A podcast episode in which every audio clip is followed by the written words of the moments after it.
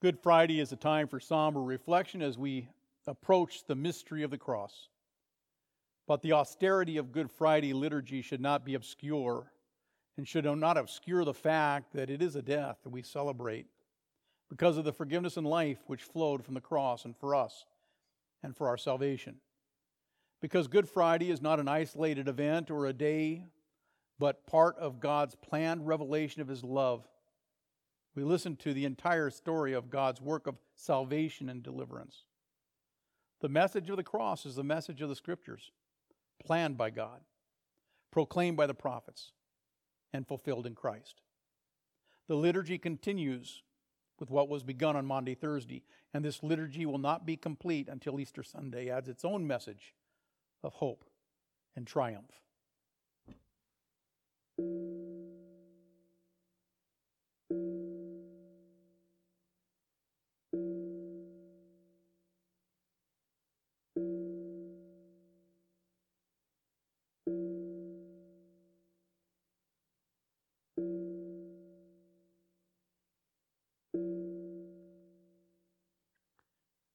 Let us pray.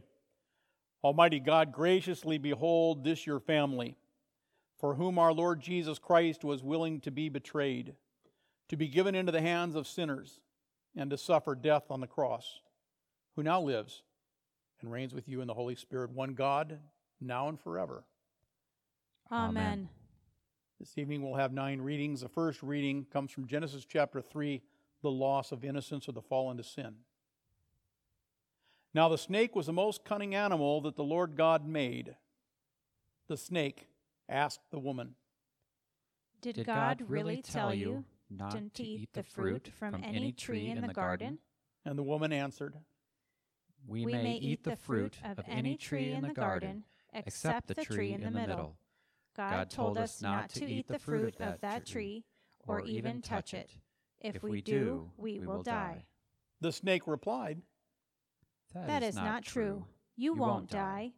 God, God only said that because he knows that when you eat of it, you will be like him and know good and evil. The woman saw how beautiful the tree was, how good its fruit was and to eat, and how wonderful it, to become wise like God. So she took it and ate, and immediately gave some to her husband to eat. As soon as they had eaten, they understood and they realized they were naked. In the evening, they heard a voice of God calling them, but they hid in fear. God called. Where, Where are you? The man answered, I heard you in the garden and was afraid, so I hid because I was naked. Who told you that you were naked? God asked. Did you eat of the tree I commanded you not to eat? The man answered, It was the woman you gave, gave me, who offered me the fruit. And the woman said, But, but the snake tricked me into eating it.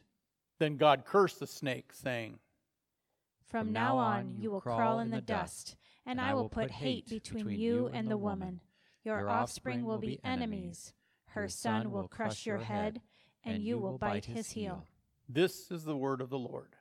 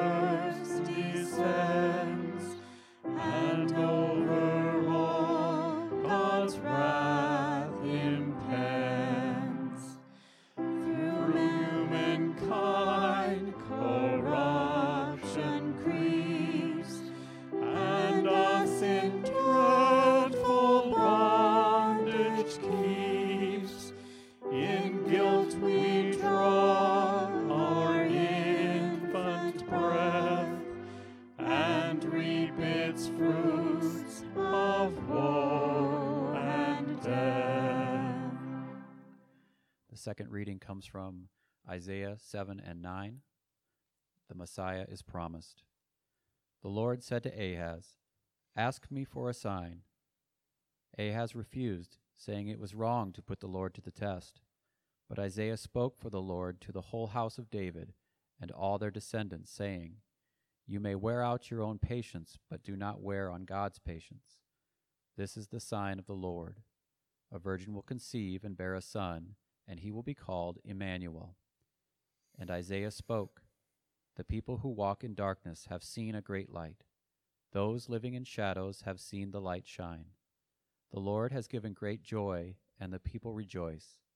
A child is born to us, and a son is given to us, and he will be called Wonderful Counselor, Mighty God, Eternal Father, the Prince of Peace. And his power will be great, and his kingdom will bring peace until the end of time. The Lord Almighty has determined to do this. Our third reading from Matthew chapter 1 is the promise is fulfilled. Now, this is how Christ was born. A virgin named Mary was engaged to Joseph from King David's family. Before they were married, she learned that she was going to have a baby by God's Holy Spirit.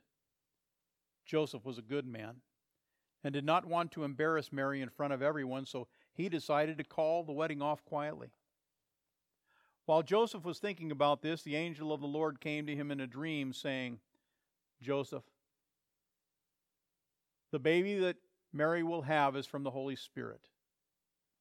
Go ahead and marry her. And after the baby is born, call his name Jesus, because he will save his people from their sins. So God's promise came true, just as the prophet Isaiah said A virgin will have a son, and he will be called Emmanuel which means God with us. And Joseph woke up, and he and Mary were married, as the angel said, but they did not live together as husband and wife until the baby was born. The child Joseph named Jesus. This is the word of the Lord.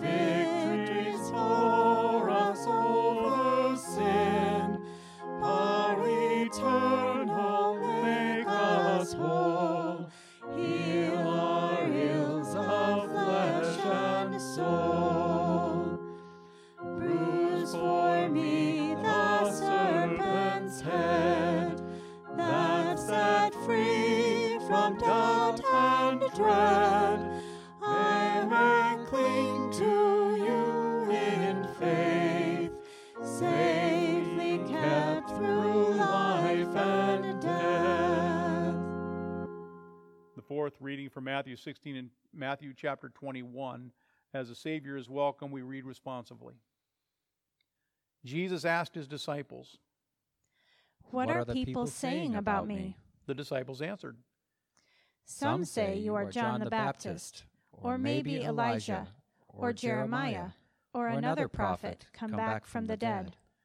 Jesus asked them, Who do you say that I am? And Peter spoke up, You are the Messiah, the Son of the living God. From then on, Jesus began telling his disciples what would happen to him. He said, I must, I must go, go, to Jerusalem, where the leaders, chief priests, and teachers of the law of Moses will make me suffer terrible things, and there I will be crucified. But after three days I will rise to life again. Later, Jesus said to them again in private, Now we are on our way to Jerusalem where the Son of Man will be betrayed to the chief priests and teachers of the law. They will sentence him to death and hand him over to foreigners to be mocked. They will beat him and nail him to a cross. But on the third day he will rise from death. Coming near to Jerusalem, Jesus sent out two of his disciples ahead, telling them, Go, to, the village where you will find a donkey and her colt. Untie them and bring them to me. If anyone asks you, say, The Lord has need of them. He will let you take them. And God's promise came true as the prophet said. Say to the people of Jerusalem, Your king is coming to you. He is humble and rides on a donkey. He comes on the colt of a donkey. The disciples did just as was told them, and Jesus got on. Many people spread their clothing on the road, and others put down palm branches. Others walked ahead of Jesus, and still others followed behind. All were shouting, Hosanna to the Son of David! Blessed is he who comes in the name of the Lord! Hosanna to the Son of David! And the crowds answered, saying, This is Jesus, the prophet from Nazareth in Galilee. This is the word of the Lord.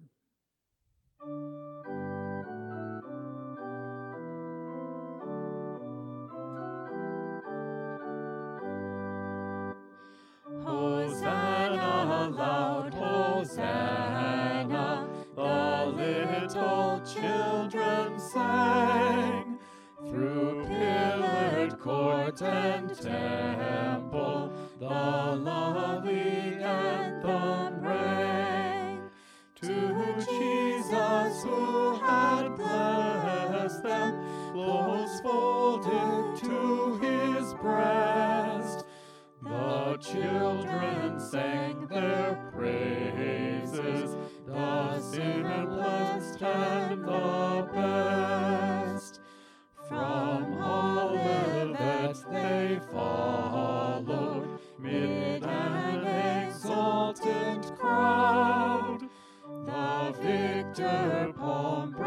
waving and chanting clear and loud. The Lord of men and angels rode on in lowly state, nor scorned that little children should on his bidding wait. The fifth reading plot is hatched. Then Satan called to Judas, one of the twelve, and he went to the ruling priests and captains of the temple and discussed with them how he might betray Jesus. What will you give me if I hand him over to you? he asked. They were happy to hear it and agreed to give him thirty pieces of silver. He promised to do it, and from then on he looked for an opportunity to betray Jesus. Then came the festival of the unleavened bread, and Jesus sat at Passover with his disciples. I tell you, I will not eat this again until it is fulfilled in the kingdom of God, said Jesus. As the disciples were quarreling amongst themselves to decide who was the greatest, Jesus took a basin of water and began to wash their feet. Do you know why I have done this? I have given you an example so that you will do as I have done. Whoever would be great should be like the one who serves. I have chosen to be among you as one who serves.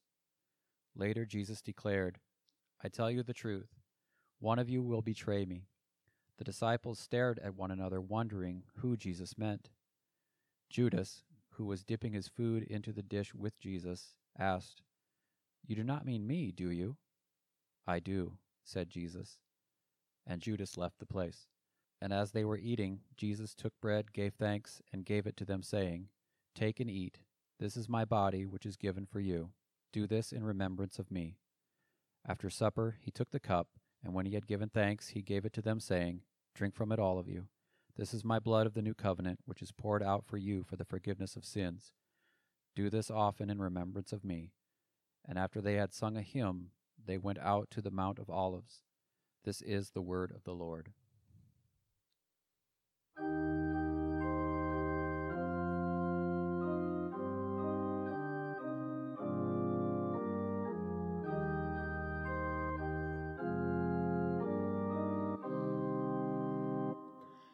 King of kings yet born of Mary, as of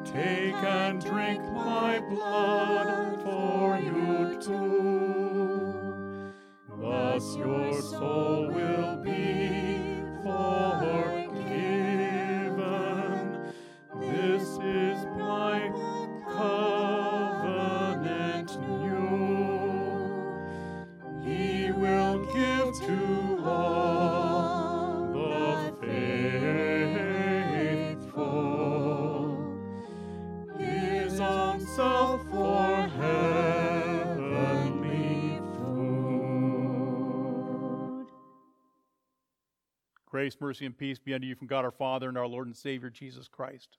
Amen. Our text today is from Job chapter 42. After the Lord had spoken these words to Job, the Lord said to Eliphaz the Temanite, My anger burns against you and against your two friends, for you have not spoken of me what is right, as my servant Job has. Now, therefore, take seven bulls and seven rams, and go to my servant Job and offer up a burnt offering for yourselves. And my servant Job will pray for you, and I'll accept his prayer not to deal with you according to your folly.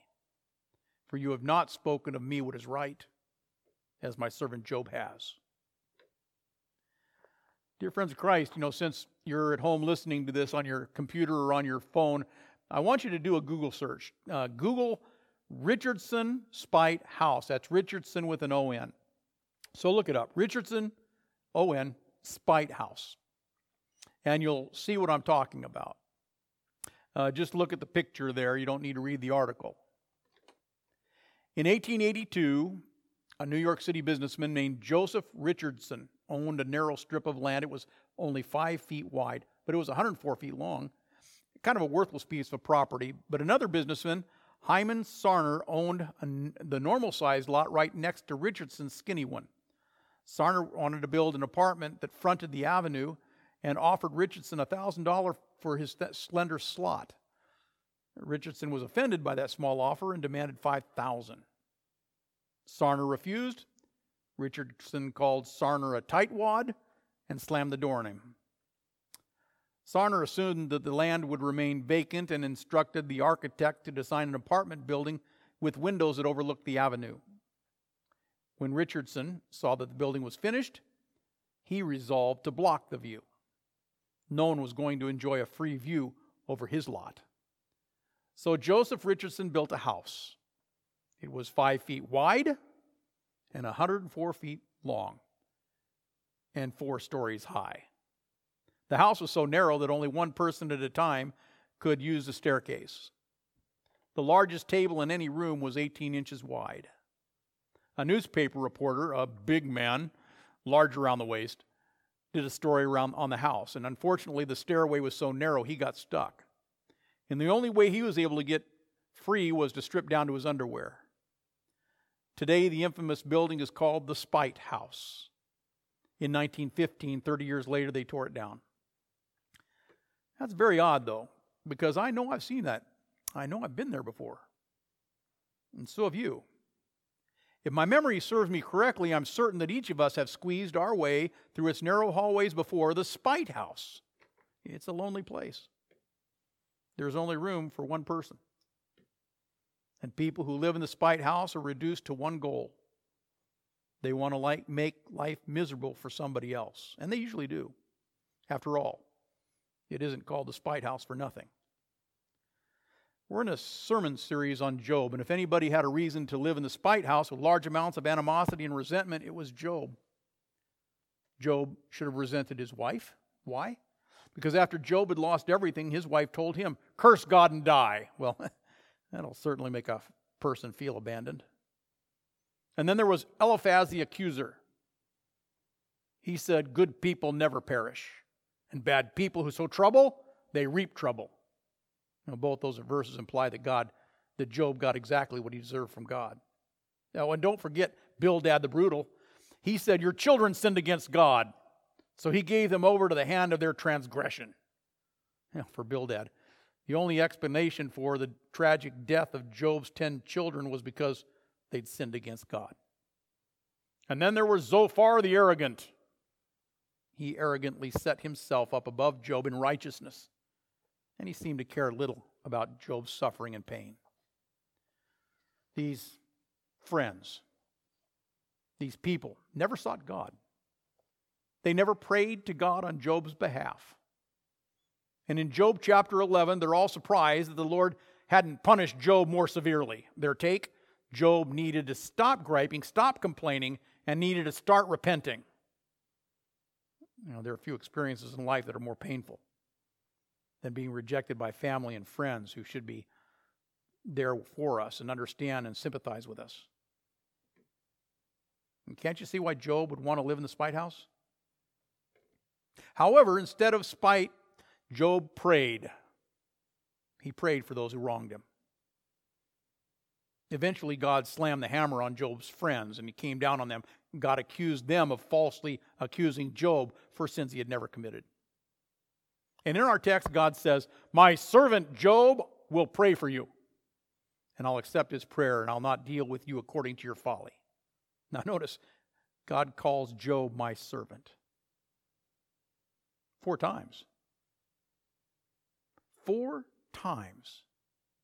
And what does God's servant do? He prays for his enemies. He blesses those who curse him. He didn't return evil for evil. Job was still a broken man. He was still scraping pus from his boils, but he refused to unleash weapons of revenge. Do you understand why I picked this text for Good Friday? Do you get it yet?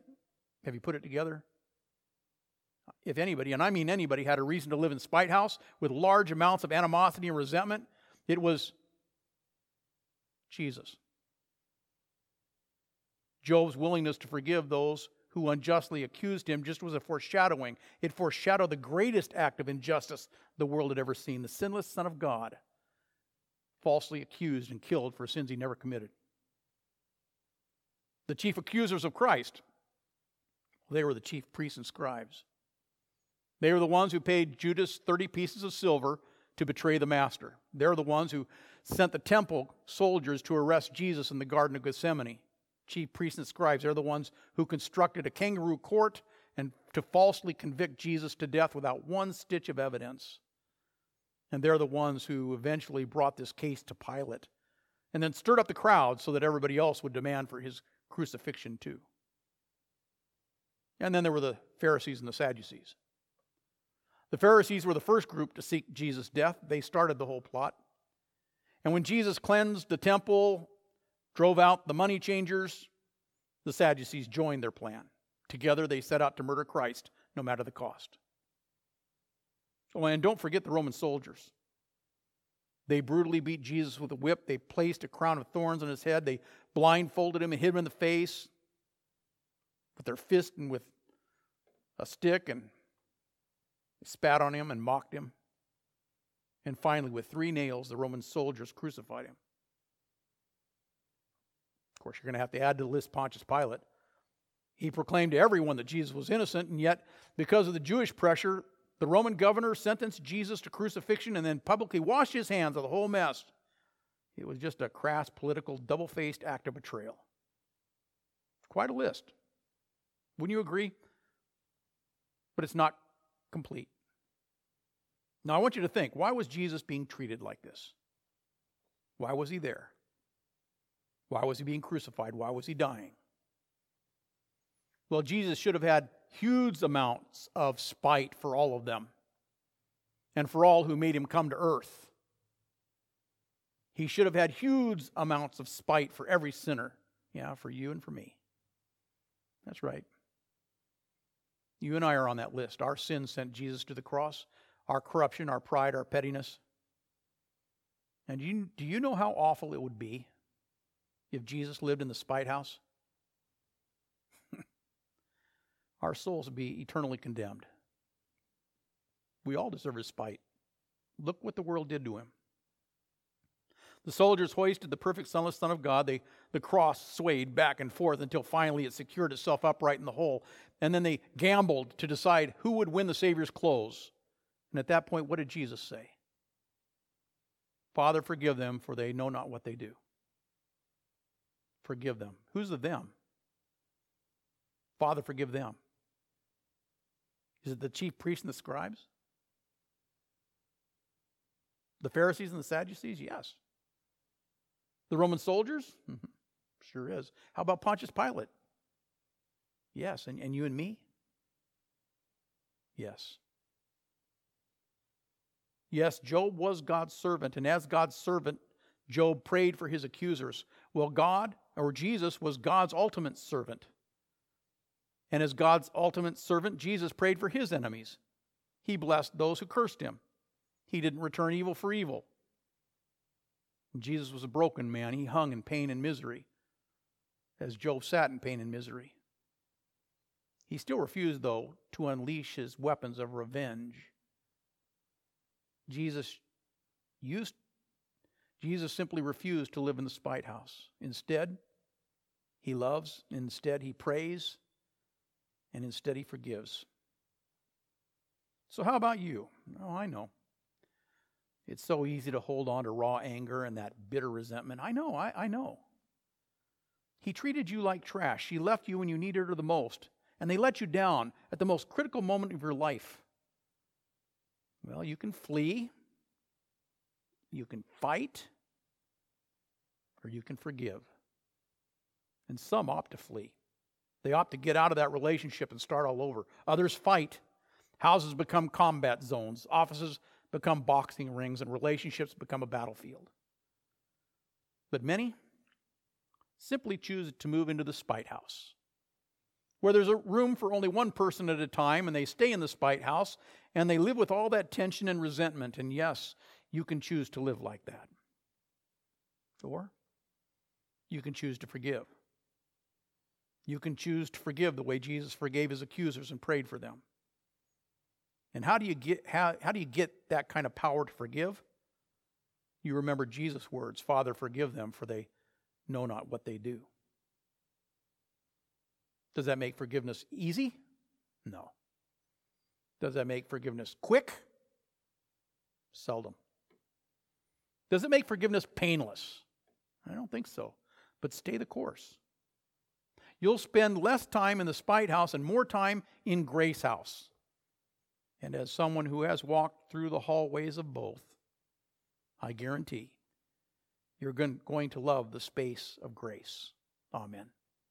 And now may the peace of God that passes all understanding keep your hearts and your minds in Christ Jesus unto life everlasting. Amen.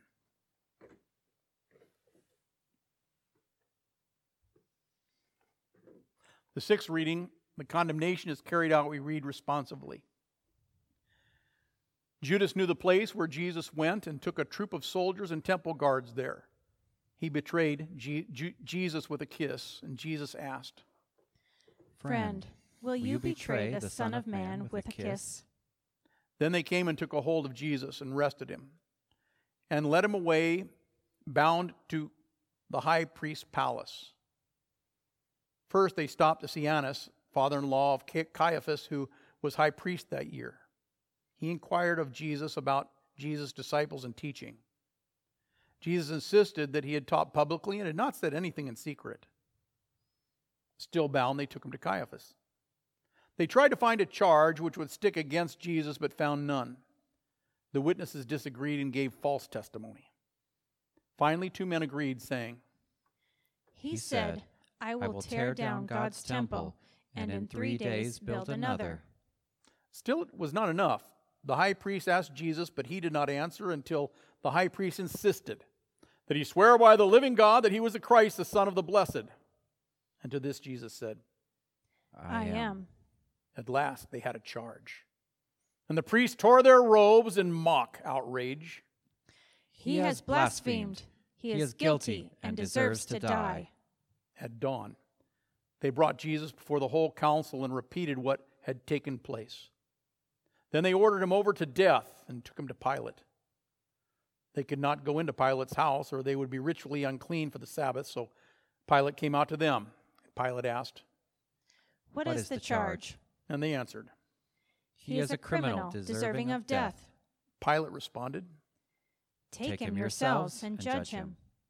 But they insisted, so Pilate asked Jesus, Are you king of the Jews? And Jesus answered, Oh, my kingdom is not of this world. Pilate asked, Then you are a king? I am, said Jesus. For this I was born, that I might testify to the truth. Pilate did not find Jesus guilty of death and did not want to sentence, sentence him to death. When Pilate heard Jesus was from Galilee, he sent him to Herod, who was in Jerusalem for the festival. Herod was glad to see Jesus and hoped to see a miracle. But Jesus did not say a word to Herod. So they took him back to Pilate. Pilate continued to protest, saying, I have examined this man and found him innocent of the things of which you accuse him. So I will have him whipped and let him go. There was a tradition of releasing one prisoner for, at the festival. So Pilate asked if he should set Jesus free, and the crowd insisted. No, give, give us, us Barabbas. Barabbas. Now, Barabbas was a ruthless murderer. So Pilate asked again if he should let Jesus go. They insisted all the more. No, away with Jesus. Crucify him.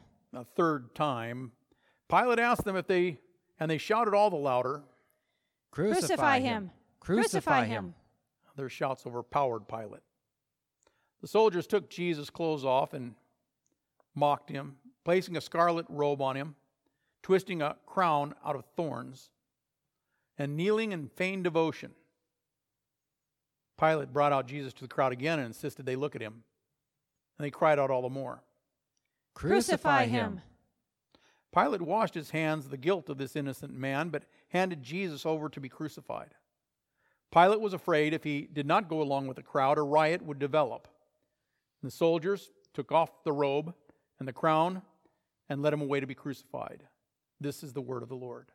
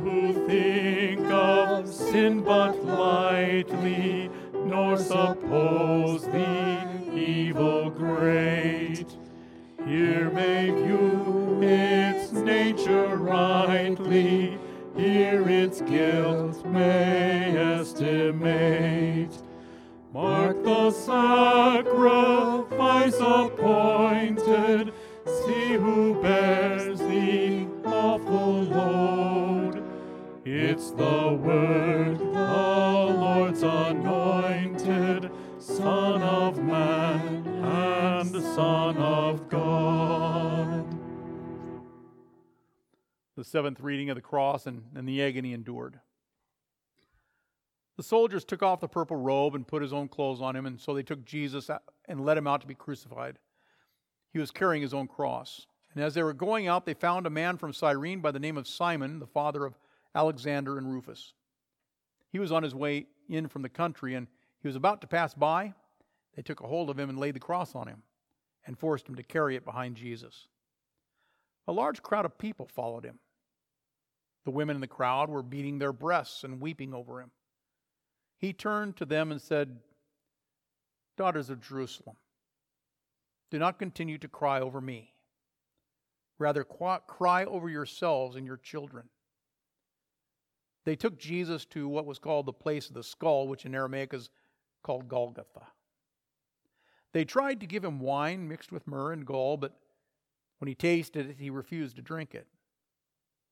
they crucified him there. At that time, they crucified two robbers with him, one at his right and the other at his left, Jesus in the middle. It was nine in the morning when they crucified him. Then Jesus said, Father, forgive them, for they do not know what they are doing.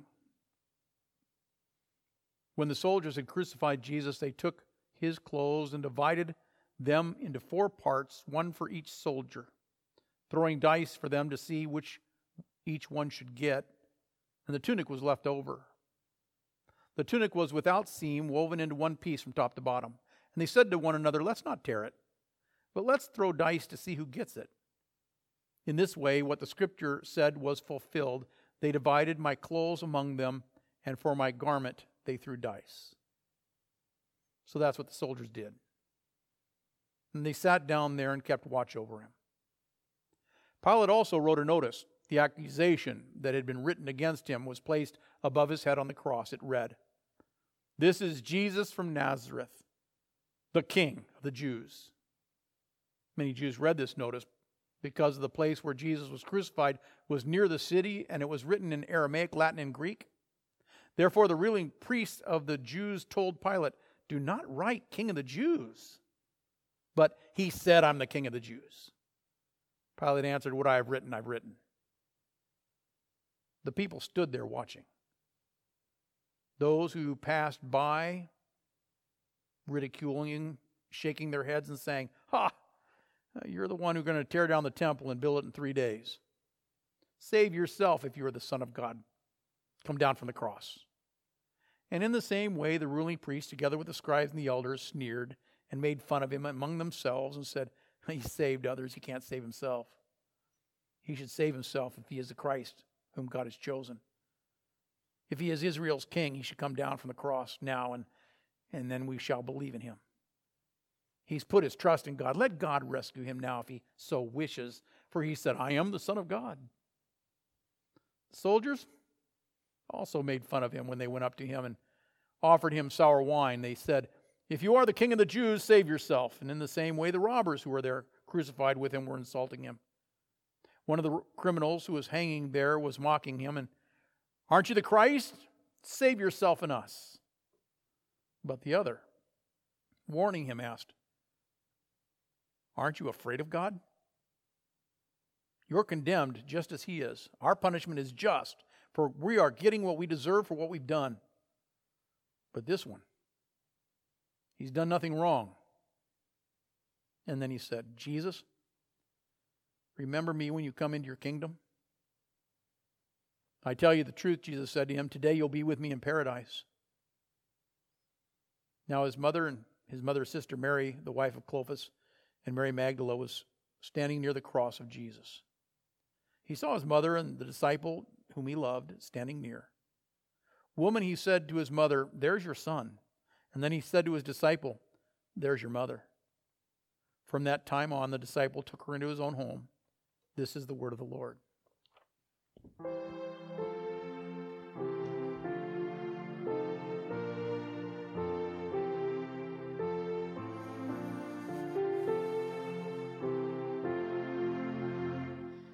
Alas, and did my Savior bleed, and did my sovereign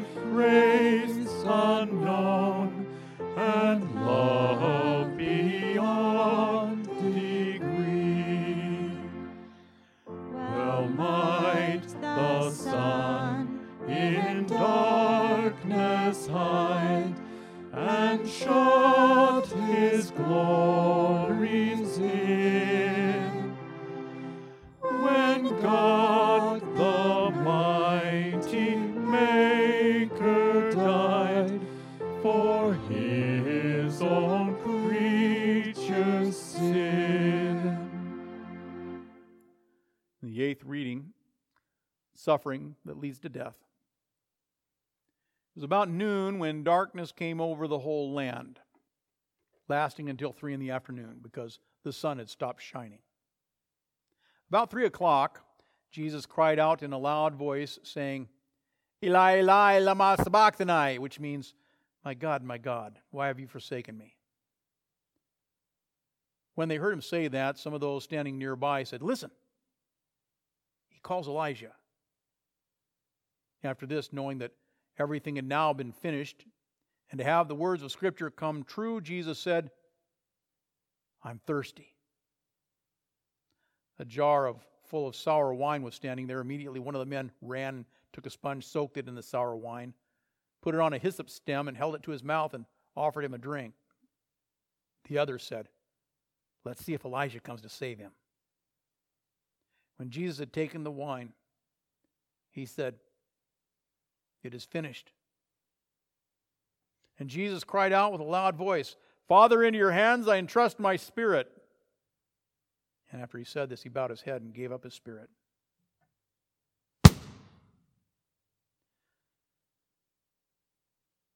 Just then, the inner curtain in the temple was torn in two from top to bottom.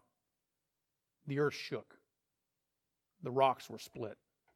The tombs opened, and the body of many believers, saints, who had been sleeping, were brought back to life. And they came out of their tombs after he had risen and went into the holy city where they appeared to many people.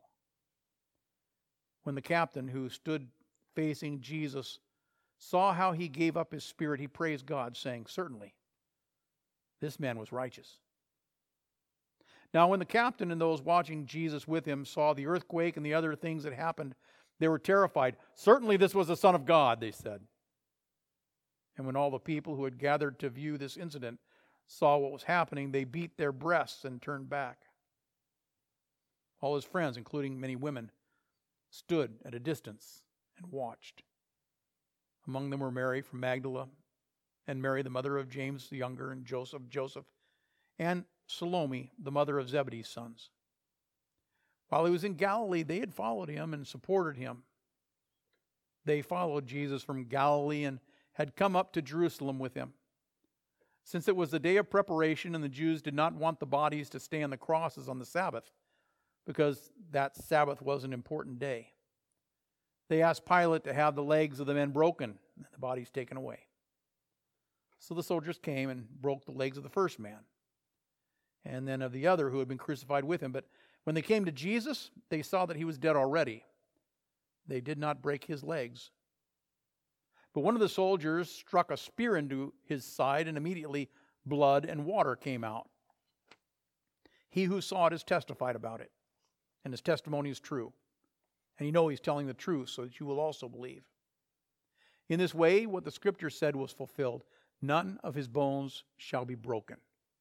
And another scripture passage says, They will look at him whom they pierced. This is the word of the Lord.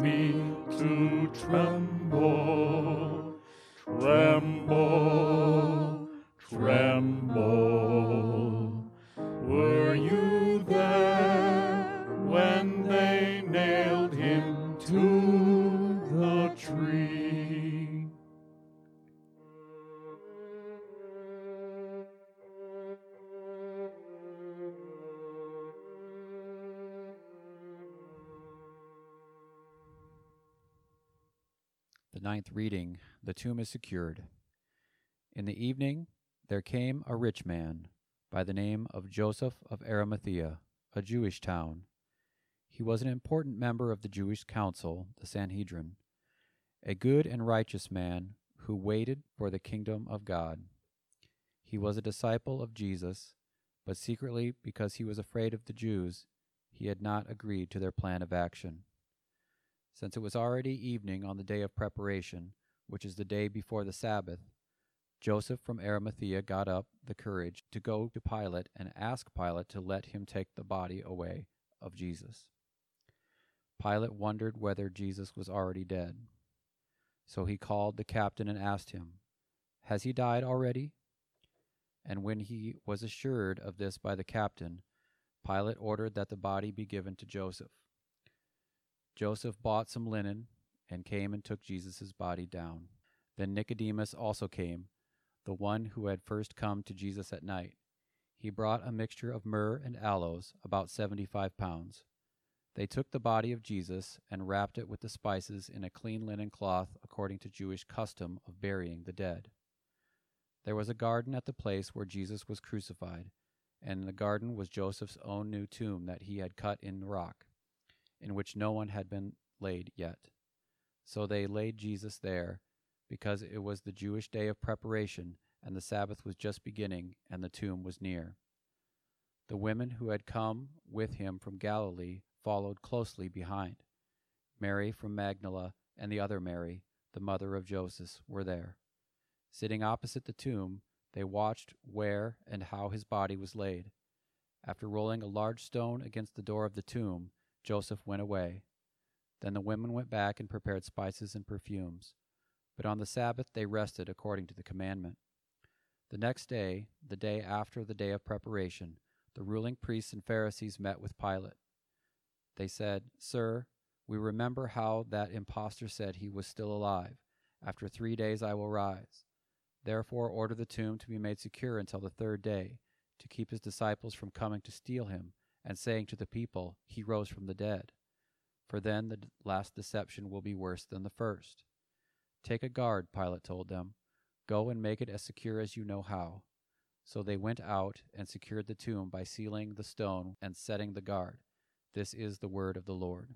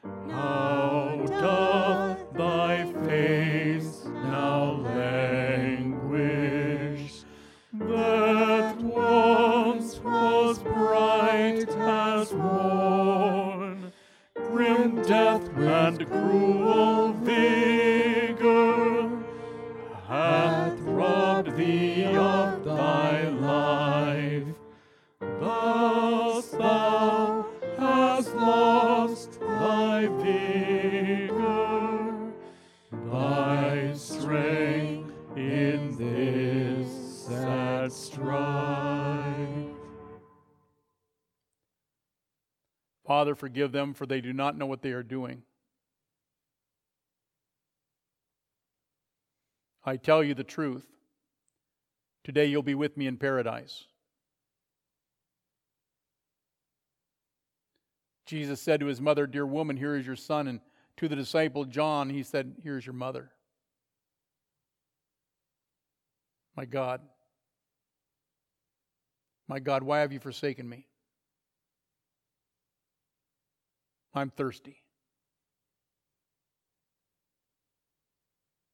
It is finished. Father, into your hands I commend my spirit. We adore you, O Christ, and bless you. By your holy cross, you have redeemed the world. We adore you, O Christ, and we worship you. By your holy cross, you have redeemed us.